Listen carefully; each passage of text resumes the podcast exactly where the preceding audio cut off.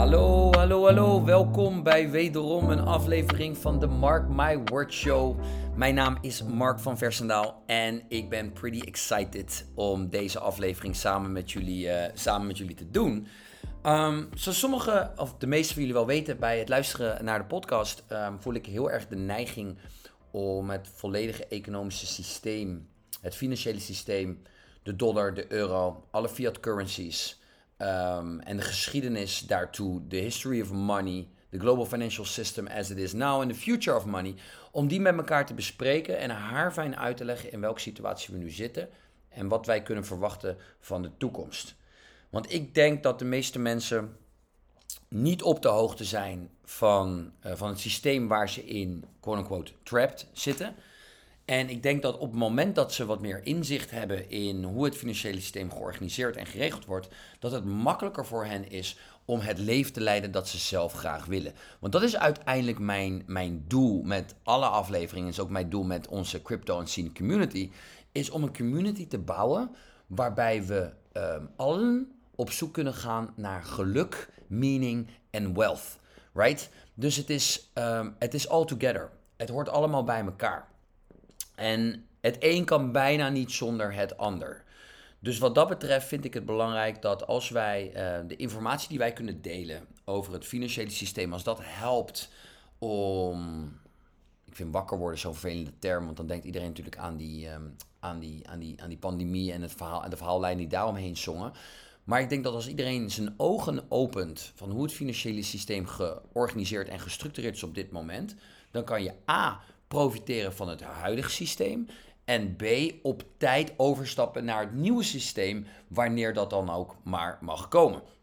En dat is precies waar we het vandaag over gaan hebben. En dat heeft alles te maken met uiteraard um, de United States dollar de United States Treasuries, de staatsobligaties die daaronder liggen, die de basis vormen, de base layer vormen van ons huidige financiële systeem.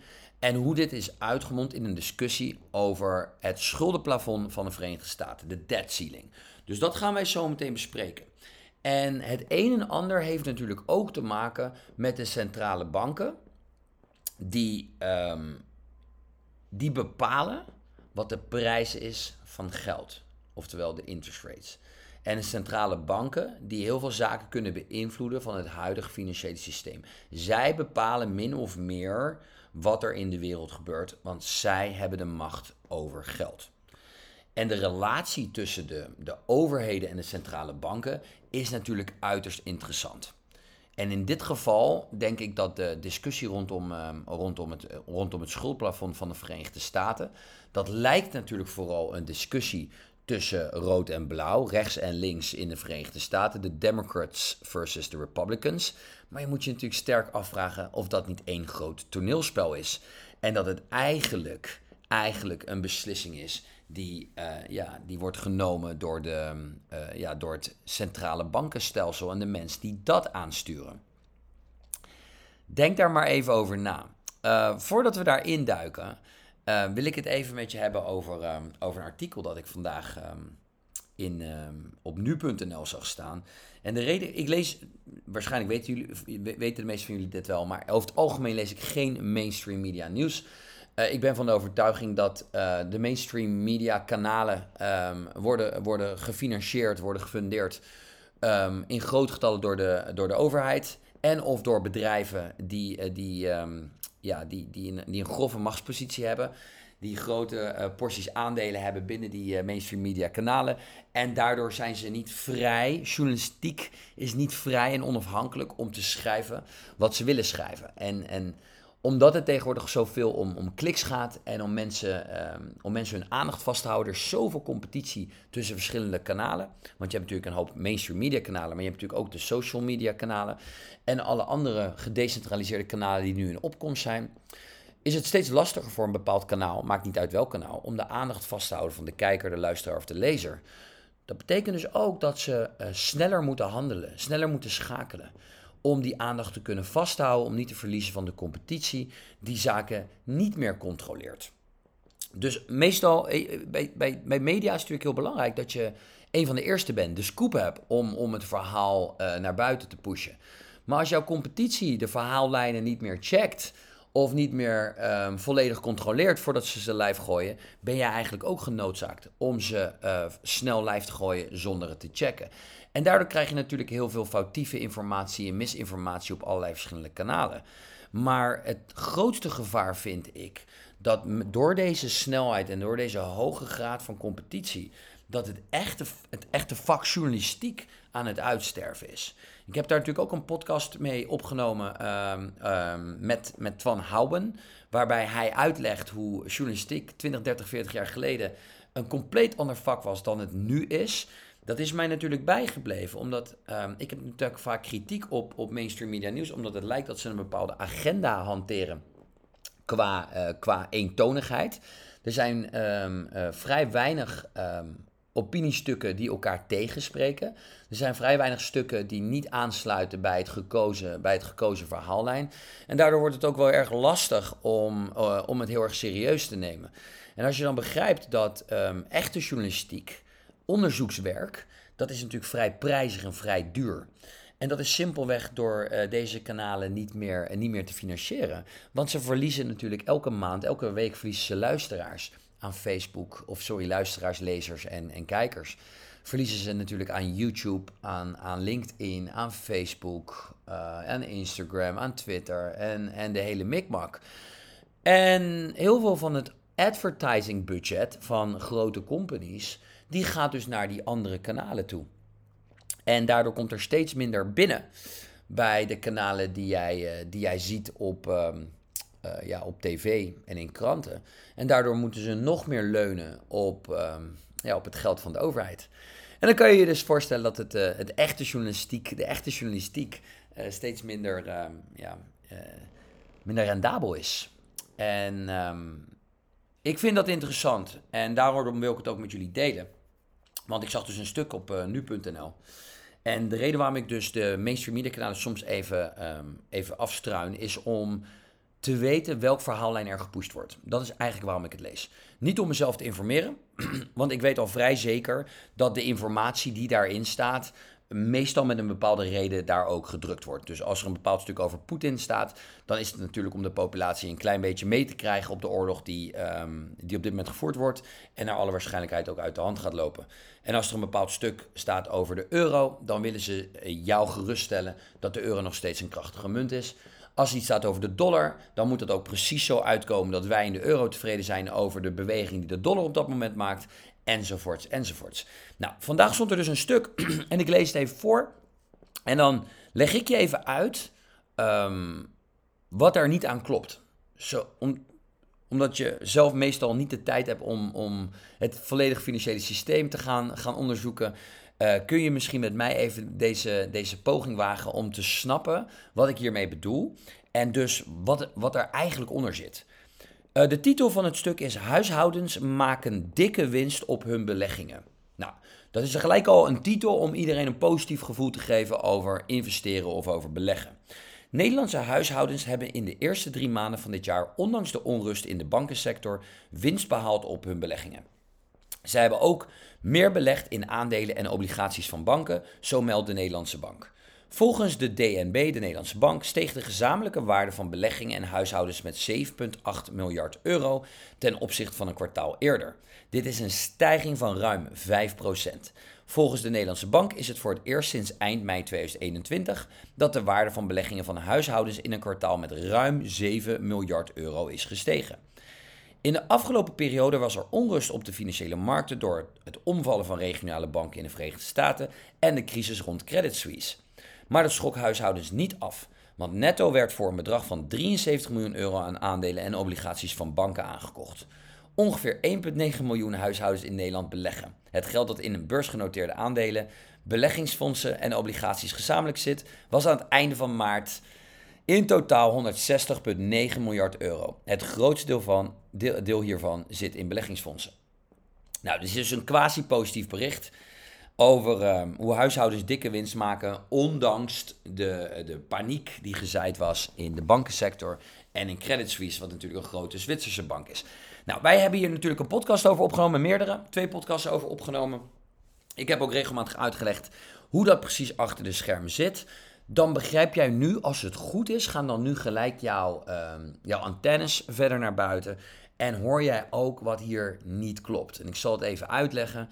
Ehm, de reden dat mensen gaan investeren of beleggen, hè, want het is dus een bepaald percentage van de Nederlandse huishoudens die belegt, die investeert, die begint al bij de reden omdat de euro heel veel last en hinder heeft van inflatie. Dus het geld op de bank wordt letterlijk, als je naar kijkt, minder waard. Het is niet alleen de euro, de dollar, wat zogenaamd de sterkste munt van de wereld is, heeft natuurlijk ook de afgelopen twee jaar significant last gehad van inflatie. En we hoeven niet eens te beginnen over een heel veel andere fiat currencies van andere uh, nationale valuta's van andere landen, van zwakkere landen, kleinere landen met zwakkere economieën. Die hebben, ehm, ja, die hebben nog veel meer inflatie gehad in hun nationale valuta. Maar daar begint het mee.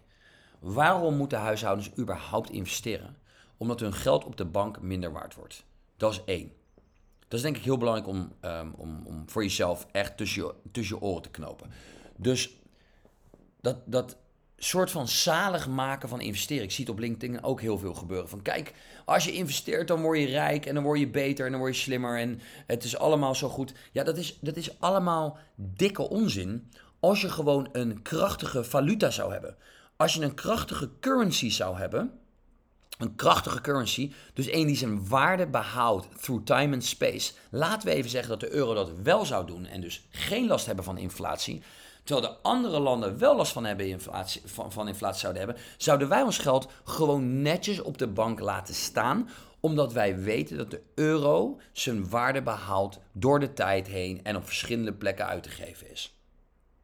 En de reden waarom die niet alleen zijn waarde behoudt, maar eigenlijk meer waard wordt, is omdat wij in een technologische era, era zitten.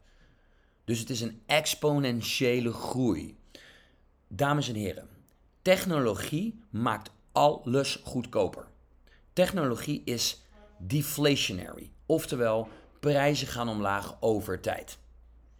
De enige reden dat jij om je heen prijzen omhoog ziet gaan in de supermarkt of vliegtickets of educatie of andere zaken die voor jou belangrijk zijn, huizen bijvoorbeeld, woning, de enige reden dat jij dat omhoog ziet gaan, heeft niet zo gek veel met supply en demand te maken. En dat wil de mainstream media wel laten geloven. Dus dat staat elke keer in de krant, uh, in nu.nl en de NOS. En iedereen gelooft het ook maar en neemt dat ook maar klakkeloos over. Dat de huizenprijzen omhoog gaan omdat er weinig aanbod is. No such thing. It's because of money printing.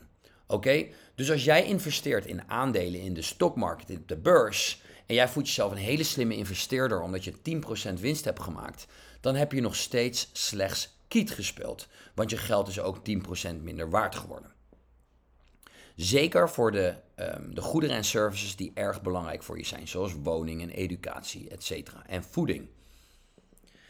Mensen gaan natuurlijk helemaal plat op dat CPI gebeuren, de Consumer Price Index. En geloven dan als dat percentage 6% is, dat um, ja, dat de prijzen daadwerkelijk ongeveer met 6% gestegen zijn en dus jouw koopkracht ongeveer met 6% achteruit is gegaan. Maar ik heb al vaker uitgelegd hoe de CPI berekend wordt. Dat is een indexcijfer. En dat kijkt naar hoe hoog de prijzen relatief gezien waren ten opzichte van vorig jaar. Dus als de prijzen vorig jaar met 10% gestegen zijn en dit jaar slechts een klein beetje meer gestegen zijn dan het jaar ervoor rond dezelfde tijd, dan krijgt hij bijvoorbeeld een lager percentage, bijvoorbeeld 3%. Maar het is nog steeds met 3% omhoog gegaan ten opzichte van het jaar ervoor, waar het al 10% omhoog was gegaan. Dus wat je eigenlijk moet doen, is over die hele twee jaar kijken. En dan zijn de prijzen dus 13% omhoog gegaan. Right? Dus knoop goed in je oren. Dat als wij een sterke valuta zouden hebben, ofwel de euro ofwel de dollar, en die zou geen waarde verliezen, dan zou jij geen incentive hebben, geen drijfveer hebben om dat in aandelen te stoppen of in staatsobligaties te stoppen, waar ze in dit artikel naar refereren. Dat is één. Dus het begint al bij het systeem, het monetaire systeem dat gecreëerd is om ja, het verschil tussen rijk en arm toe te laten nemen. De mensen aan de top die hebben de, de power over de money printer. Zij kunnen op de knop drukken en daarom creëren ze inflatie om de schuld te financieren die onder het hele financiële systeem op omvallen staat. Dat is wat er aan de hand is. Dus nadat je dat voorbeeld hebt meegenomen, staat er ook in het artikel dat uh, mensen dus heel erg winst hebben gemaakt en dat ze ondanks de bankencrisis toch zijn blijven investeren. Wat gaat het toch eigenlijk goed? Uh, kalm, want alles gaat gewoon goed. Nee, de reden waarom de slimmere mensen van deze wereld, inclusief ikzelf als ik eh, dat mag zeggen, en heel veel mensen met serieus vermogen, wat zij hebben gezien, is juist doordat de bankensector in de Verenigde Staten en Credit Suisse in Zwitserland onder druk kwam te staan, hebben ze hun geld daar weggehaald en in plaats daarvan gekozen om het te investeren. Dus niet ondanks, maar dankzij de bankencrisis zijn mensen met een bepaald soort vermogen wakker geworden en hebben bedacht: shit, die bank is misschien in problemen. Misschien komt mijn bank hierna wel, dus ik haal alvast een percentage van mijn vermogen daar weg en ik stop dat in iets wat voor mijn gevoel zekerder is. Wat minder kans heeft op bankruptcy. Dat is wat er de afgelopen drie maanden gebeurd is. Dus mensen zijn juist A, omdat er inflatie is in hun eigen nationale currency. B, omdat de bankensector op omvallen staat, zijn ze hun geld daar weg gaan halen. De euro of de dollar is toch zwak.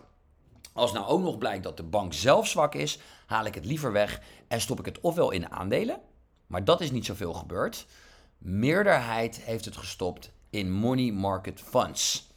En die hebben het over het algemeen, die stoppen het over het algemeen in een verzameling van verschillende financiële instrumenten. Maar het grootste deel daarvan is natuurlijk staatsobligaties van de Verenigde Staten, de United States Treasuries.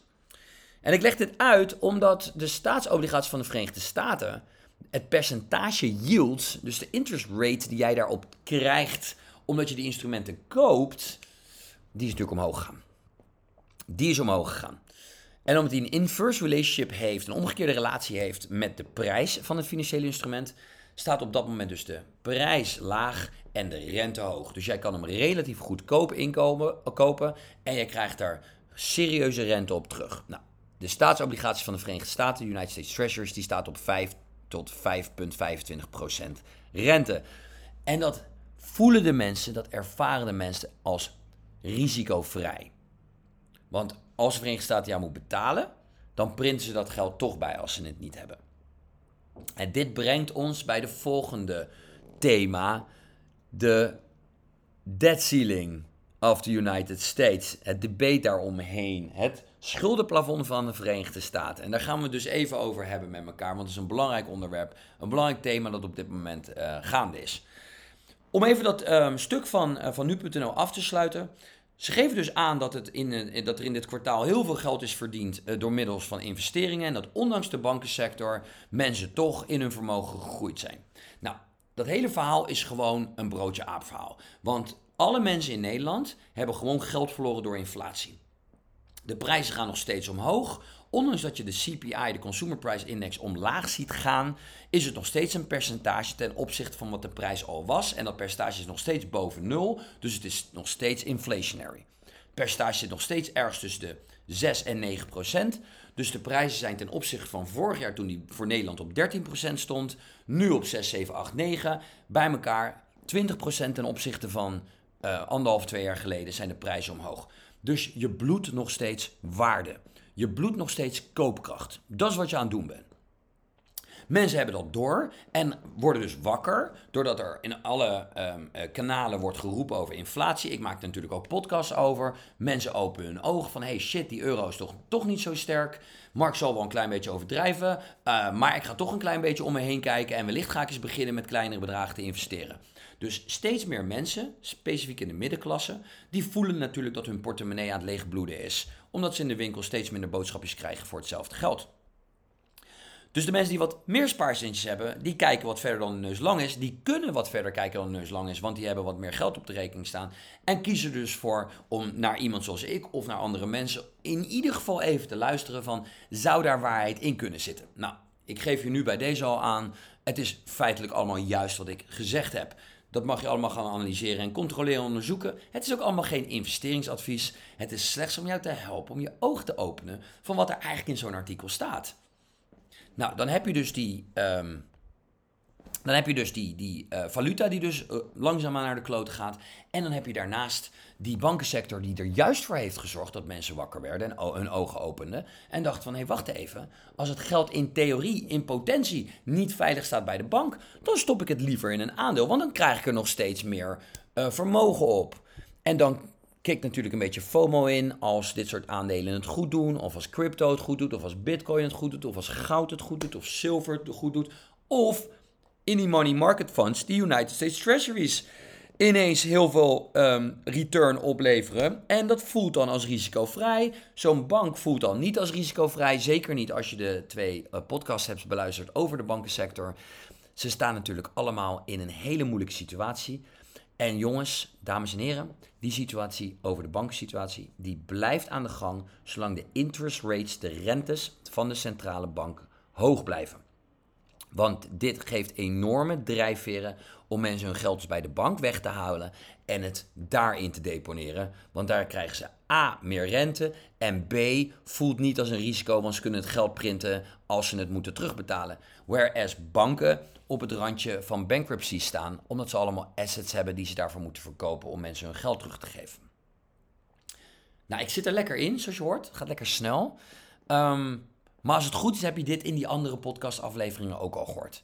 Dus als dit nog een beetje nieuw voor je is, please, please, please make sure. Luister dan eventjes de, um, de afleveringen over de bankcrisis deel 1 en deel 2. Daar leg ik haarfijn uit waarom de balance sheets van de banken onder zware druk zijn komen te staan. En waarom dit voorlopig nog niet opgelost is. Alright. Um, schuldenplafond. Debt ceiling of the United States. Voor de mensen die dat in de kranten meekrijgen of op sociale mediakanalen meekrijgen. Um, to be honest, het voelt gewoon als een, als een toneelspel tussen rood en blauw. Omdat ze eigenlijk allemaal weten. Iedereen weet. De Republikeinen die, die kunnen zeggen wat ze willen over de Democraten. Dat die altijd maar geld printen en vinden dat ze nu juist moeten bezuinigen, et cetera. Maar als je de charts van de geschiedenis erbij pakt, dan zie je dat de Republikeinen minstens net zoveel geld uitgaven als de Democraten. Dus rood net zoveel als blauw. Als het niet veel meer was. Right? Dus ze doen het allemaal. De overheden kunnen niet goed bezuinigen, want ze hebben allemaal verplichtingen die ze moeten nakomen. En als ze die niet nakomen, dan worden ze out of office gestemd. Het is namelijk niet populair om te bezuinigen, zoals we allen weten.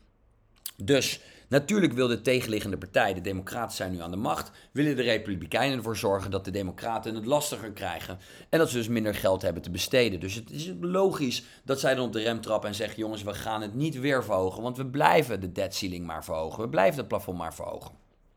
Ik denk dat het voor jou en voor mij veel belangrijker is om daar overheen te kijken. En niet zo te kijken naar de noise, naar het geluid dat die partijen over elkaar zeggen. Want dat is allemaal natuurlijk alleen maar om stemmers te winnen. Wat wij kunnen kijken, waar wij naar kunnen kijken, is naar de geschiedenis. En we kunnen kijken naar uh, de verwachtingen die logisch te voorspellen zijn aan de hand van het schuldniveau dat ze nu al hebben. Nou, ik heb de berekeningen natuurlijk al gedaan. Het schuldniveau is dermate hoog op dit moment dat de interest rates over het schuldniveau al een significant gedeelte innemen van het inkomen van de overheid. Oftewel, 20 tot 30 procent van de, de tax revenues, dus van de belastinginkomsten, die moeten ze inmiddels al gaan gebruiken om alleen al de rentes over de schuld af te betalen. Dus niet eens sprekende over de schuld terugbetalen, alleen de rentes. Oké. Daarnaast hebben de, de Verenigde Staten, de overheid, hebben natuurlijk een flink portie uitgaven als het gaat om military, de army, de defense, en social security en healthcare. Als je het uitrekent, dan um, lopen ze nu volledig, maar dan ook echt volledig klem. Dus ze hebben al veel meer uitgaves dan dezelfde tijd vorig jaar. En ze hebben minder inkomsten dan dezelfde tijd vorig jaar. Omdat natuurlijk heel veel asset prices um, naar beneden zijn gekomen. En daardoor is vermogenbelasting lager. En hebben ze dus lagere inkomsten dit jaar dan dat ze vorig jaar hadden. Dus er zit niks anders op. Dat hele toneelspel slaat eigenlijk helemaal nergens op. Per definitie moeten ze de debt ceiling gaan verhogen. Dat is gewoon een, een feit. Als ze dat niet zouden doen, dan betalen ze binnen twee of drie, vier weken betalen ze al um, hun verplichtingen niet. Die, hun verplichtingen kunnen ze dan niet nakomen. En dat betekent dus dat foreign investors, mensen die in United States Treasuries hebben geïnvesteerd, hun geld niet krijgen. Wat natuurlijk een enorme klap gaat zijn voor de globale economie. Want dan verliezen mensen vertrouwen in het belangrijkste financiële instrument van de wereld, die United States Treasuries. Dus als je het mij vraagt, weet je, als je het mij vraagt, dan is het meest logische om erover na te denken. Ze gaan dat schuldenplafond gewoon verhogen binnen enkele weken en dan gaan ze verder met waarmee ze altijd bezig waren. Ehm, maar het feit dat iedereen die er een beetje verstand van heeft, inclusief ikzelf, zo eensgezind is dat ze het toch wel weer gaan verhogen, doet je bijna denken: oké, dan zou het nu juist een mooi moment zijn dat het niet gebeurt. Meestal als er consensus is in de wereld over dit gaat gebeuren, dan gebeurt er ineens wat anders. Hè? En dat is dan die Black Swan theorie. Right? Je hebt alleen maar witte zwanen tot dat ene moment dat je ineens een zwarte zwaan ziet. En dan is je hele theorie is in diggelen. Interessant. Waar ik over na wil denken is er overheen kijkende. Ze hebben, en naar de geschiedenis kijken. Ze hebben geloof ik al 60, 70 keer eerder de debt ceiling verhoogd. Dus dit is niks nieuws onder de zon. Het krijgt nu alleen enorm veel reclame en aandacht. Ook om mensen een beetje af te trekken van het eh, bankensysteem en de crisis die daar aan de gang is. En dat mensen vooral hier veel over gaan praten. Wat ik zeg, Mathematisch, wiskundig gezien, kunnen ze niet anders dan de debt ceiling verhogen. Anders kunnen ze binnen enkele weken uh, de rekeningen niet meer betalen. En die rekeningen kunnen ze niet meer betalen binnenlands, maar ook niet meer buitenlands. Dus dat geeft aan dat de probabiliteit, de kans het grootst is dat ze die, dat plafond gewoon gaan verhogen. Wat betekent dit nou precies? Als ze dit plafond gaan verhogen, dan um, issuen ze, dus dan creëren ze nieuwe financiële papieren instrumenten. Nieuwe United States Treasury bonds. Oké? Dus ze maken er meer van. En daarvoor kunnen er quote-unquote meer verkocht worden. Dus daar moet natuurlijk ook demand voor zijn. Dus als ze het schuldplafond verhogen, dan vraag jij natuurlijk af: oké, maar van wie lenen ze dan? Nou, de United States Treasuries zijn leninginstrumenten. Dus die maken ze en dan zetten ze die op de open markt. En dan mogen mensen zoals jij en ik dat opkopen. Of landen mogen dat opkopen, banken mogen dat opkopen. Maar daar moet natuurlijk wel vraag naar zijn. Nou, ze hebben natuurlijk de afgelopen jaar die rente flink verhoogd. Dus misschien hebben ze dit al die tijd al aanzien komen. Jongens, wij gaan knallopen. Wij moeten het plafond zien te verhogen. En wij moeten meer United States Treasuries maken. Maar ja, wie gaan die dan kopen als ze niet aantrekkelijk zijn? Als de rentes hoog zijn, zijn de prijzen laag. Dan kunnen ze die misschien kopen en kunnen ze veel rente erop terugkrijgen. Wie weet is dit de strategie van de Centrale Bank van de Verenigde Staten geweest all year long. Ik zeg niet dat ik weet dat dat feitelijk waar is. Ik zeg alleen wel, ik vind het uiterst interessant dat het moment dat de United States uh, volledig vast komt te zitten en dat, die, um, dat dat plafond omhoog moet, dat precies op dat moment um, het heel aantrekkelijk is om United States Treasuries te kopen. A, de banken die zijn waggel, dus ik heb een reden om daar weg te gaan. B, er is heel veel inflatie, ik heb een reden om uit mijn eigen currency te gaan. C, de United States Treasuries geven 5 tot 25 procent quote-unquote risk-free aan return aan mij. En dat allemaal precies op hetzelfde moment. Hmm, interessant. Dat is wat ik dan denk. Dus zover de debt ceiling, de plafond, de, debt, de schuldplafond discussie van de Verenigde Staten. Uh, of er moet iets heel geks gebeuren en ze moeten het financiële systeem willen laten klappen. Uh, zodat daarna de uh, interesse kan worden gewekt voor de central bank digital currency. En dat iedereen dus in een soort van deflationary collapse komt. Dus er is een paniek-event, want de Verenigde Staten die betaalt hun, um, hun rentes niet aan foreign investors, mensen zoals jij en ik en andere landen waardoor het vertrouwen wordt verloren in het financiële systeem. Er komt een grote paniekbubbel. Iedereen verkoopt alles wat hij kan, alle prijzen gaan omlaag. En dan komen ze met een soort van gegarandeerde oplossing, de Central Bank Digital Currency. Geprogrammeerd geld om jou voor eens en voor altijd aan het lijntje te houden. Maar ik denk niet dat we daar al zijn. Ik geloof niet dat de ontwikkelingen van de central bank digital currency al zover zijn dat ze, ehm, dat ze de majority of the population al zo ver geconditioneerd hebben dat ze uh, openstaan voor een volledige digitale wallet direct bij de central bank, bij de central bankings. Dus ik denk dat dat nog een, een extra cyclusje duurt. Maar who knows, weet je wel. Ik bedoel, we zitten in die exponential era, dus het gaat allemaal vrij snel. Maar ik geloof eerst dat ze, ehm, dat ze nog een boom- en bust cycle willen creëren in het, in het huidige fiat systeem. En vervolgens bij de volgende boom, en die kan vrij snel daarna komen, omdat we natuurlijk exponentieel omhoog gaan met het schuldlevel op dit moment, dat ze dan die central bank digital currency als passende op oplossing willen bieden. Um, dus wat mij betreft um, gaat die debt ceiling gewoon straks omhoog. Dat betekent dat er ineens heel veel United States Treasuries beschikbaar zijn. En dat ze hopen dat de vrije markt die gaat opkopen. Uh, mensen zoals jij en ik, nogmaals, uh, globale investeerders, instituties, uh, bedrijven, landen, allen die een balance sheet hebben en die dat moeten, moeten um, diversifyen met United States Treasuries. En dat dus de, de vraag daar naartoe neemt en dat zij al die schuld opkopen, zodat de Verenigde Staten weer genoeg geld heeft. Als dit gebeurt, dan is dat niet per se, quote-unquote, inflationary. Want als dit gebeurt, dan is het geld van, van bedrijven, van, van landen, dat er al is. Right? Dus als wij dat geld dan overmaken naar de Verenigde Staten, dan hebben zij dat geld om, om op dit moment uit te geven. En dan gaat waarschijnlijk de Treasury account ehm, van de Verenigde Staten, die gaat dat geld gebruiken om hun eigen spaarrekening weer te spekken. Want het afgelopen jaar hebben zij hun eigen spaarrekening juist gebruikt om geld uit te geven, omdat ze natuurlijk um, ja, tegen hun schuldlimiet aanzaten. Dus wat ik vermoed dat er gaat gebeuren is als de schuldplafond omhoog gaat, dan, komt er, uh, dan moet er meer vraag zijn naar de United States Treasuries, de staatsobligaties van de Verenigde Staten. En als dat er is, dan wordt dat opgekocht en dan is dat in principe deflationary. Dus, dus dan is dat slecht voor liquidity, slecht voor assets, slecht voor bitcoin, slecht voor de stock market, et cetera, et cetera. However, bear with me. Als die vraag er niet komt, dus als mensen niet behoefte hebben om die uh, staatsobligaties van de Verenigde Staten, die extra die op de markt komen, als ze dat debt limit omhoog gooien, om die dan te kopen, dan moeten centrale banken ze kopen. Dan moet de Federal Reserve ze kopen. En dat doen ze dan met gecreëerd geld. En dat zou inflationary zijn. Dus vandaar dat ik heel erg ook met mijn investment thesis. Uh, wat verwacht ik de komende tijd voor Bitcoin? Wat verwacht ik de komende tijd voor mensen die in crypto willen investeren? Wat verwacht ik voor de komende tijd voor goud, voor zilver, uh, voor de aandelen?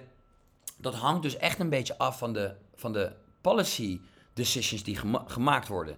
En daarom voor mezelf hedge ik ook tussen twee verschillende scenario's. Nogmaals, um, de type aandelen waar ik in zit en de type assets waar ik in investeer en commodities, et cetera. Daar kom je alleen achter als je je aanmeldt voor de Crypto Unseen Community, waar we dit wekelijks met elkaar bespreken. Maar als je even vanuit scenario wil denken, wil weten wat de, wat, wat de grootste kans is dat er gaat gebeuren. De grootste kans is dat er gaat gebeuren dat dit een, uh, een poppenkast is dat nog even voortduurt. Vlak, vlak voor tijd zorgen ervoor dat ze het met elkaar eens worden en ze gooien die debt ceiling omhoog. Dat betekent dat ze nieuwe United States Treasuries moeten creëren. En dan moet, moeten ze hopen dat op de vrije markt er veel mensen, landen, instituties zijn die die financiële instrumenten dan ook opkopen, zodat ze weer meer geld beschikbaar hebben. Dat is in principe net negatief voor liquidity, voor global liquidity. En global liquidity is of course what we all need to get those asset prices up. Global liquidity is globaal geld um, beschikbaar voor landen, voor mensen, uh, die centrale banken beschikbaar stellen, zodat wij met z'n allen dat geld in assets kunnen stoppen, zodat die prijs omhoog gaat, terwijl de prijs van geld naar beneden gaat. Right? Dat is voor mij gezien de grootste probabiliteit. Ik, um, ik geloof um, dat steeds meer mensen um, weg willen gaan bij, bij het traditionele financiële systeem. Steeds meer twijfels krijgen bij euro's en bij dollars. En dus dat centrale banken steeds vaker moeten instappen om genoeg liquiditeit te genereren. ehm, voor de landen zelf, uh, voor de overheden en voor de mensen zelf. Dus ik geloof dat, ehm, dat we de komende maanden gaan zien dat de centrale banken weer moeten instappen. En dat er dan weer extreem veel geld beschikbaar komt. En of ze dat op tijd doen, met andere woorden, voor een quote-unquote collapse, of vlak daarna doen, dat is even afwachten. En um, ja, ik zorg gewoon dat ik voor beide scenario's klaar ben. En de ene scenario is de andere scenario niet. Want je kan je goed voorstellen dat als er een soort van credit event is, dus dat er meer banken blijven neergaan omdat ze hun geld, omdat depositors hun geld daar weghalen en in money market funds stoppen, in de United States Treasury stoppen, omdat dat aantrekkelijker is. Ja, als er steeds meer banken omvallen, dan is er steeds minder credit beschikbaar. Dan worden er steeds minder leningen uitgegeven. En dan komt natuurlijk, uh, ja, dan komen bedrijven in, in de knel. Overal ter wereld. En dat zou dan dus ook een nadelig effect kunnen hebben voor de SP 500 of voor verschillende bedrijven die, daar, die heel erg afhankelijk zijn van, van credit. Um, ja, dit was het eigenlijk, jongens. Uh, we moeten het namelijk niet nog moeilijker maken dan het is. Dit is al voldoende, denk ik, uh, voor, uh, voor je één of twee wekelijkse financiële vitamintjes. Om even je gedachten um, um, weer op een, op een rijtje te krijgen. Denk na hoe we begonnen zijn over, over het effect van, van, van matige journalistiek op hetgeen wat jij gelooft. Dat de hele populatie, uh, nou ja, gebrainwashed is een, is een heftig woord, maar geconditioneerd wordt om, om, om zich te gedragen, zodat het goed uitkomt voor het financiële systeem en voor de overheden. En dus als jij dan, en dan komen we terug bij dat berichtje op nu.nl, als je dat berichtje op nu.nl leest, dat is alleen gedeeltelijk waar. Maar de achtergrondinformatie die ik hier nu bij heb gegeven, maakt het eigenlijk uh, intellectual dishonest. Weet je wel, maakt het eigenlijk een beetje um, oneerlijk dat ze het op die manier framen en conditioneren. Want dat is niet wat er aan de hand is. Vanuit daar doorrollende naar nadenken wat je leest over het schuldenplafond in de Verenigde Staten. Vele op poppenkast. En uiteindelijk kunnen ze niet anders dan die limiet verhogen. Want anders uh, ja, wordt het hele systeem opgeblazen. En ik acht de kans vrij klein dat ze dat laten gebeuren. Nogmaals, de, het enige alternatief is dat ze daar dus een, een alternatieve uh, strategie voor hebben. Dat ze vermoeden, de Verenigde Staten en het Westen, dat andere landen daar grotere problemen van ondervinden als ze het systeem laten opblazen. En dat zij zelf al vrij ver gevorderd zijn met een central bank digital currency, waarbij ze het geld kunnen programmeren en dus veel beter kunnen controleren. Maar ik denk dat die fase pas later komt. Neem dit allemaal mee. Als je uh, geïnteresseerd bent in wat je hier daadwerkelijk mee kunt doen, dus welke acties je moet ondernemen om hier flink van te profiteren, dat als scenario 1 of 2 gebeurt, stuur me een e-mailtje naar mark.cryptoanscene.com. Je kan het ook vinden in de show notes en zorg dat je lid wordt van de community waar we dit soort zaken elke week lekker met elkaar bespreken. Hey, dankjewel voor het luisteren en hopelijk tot de volgende keer. Bye bye!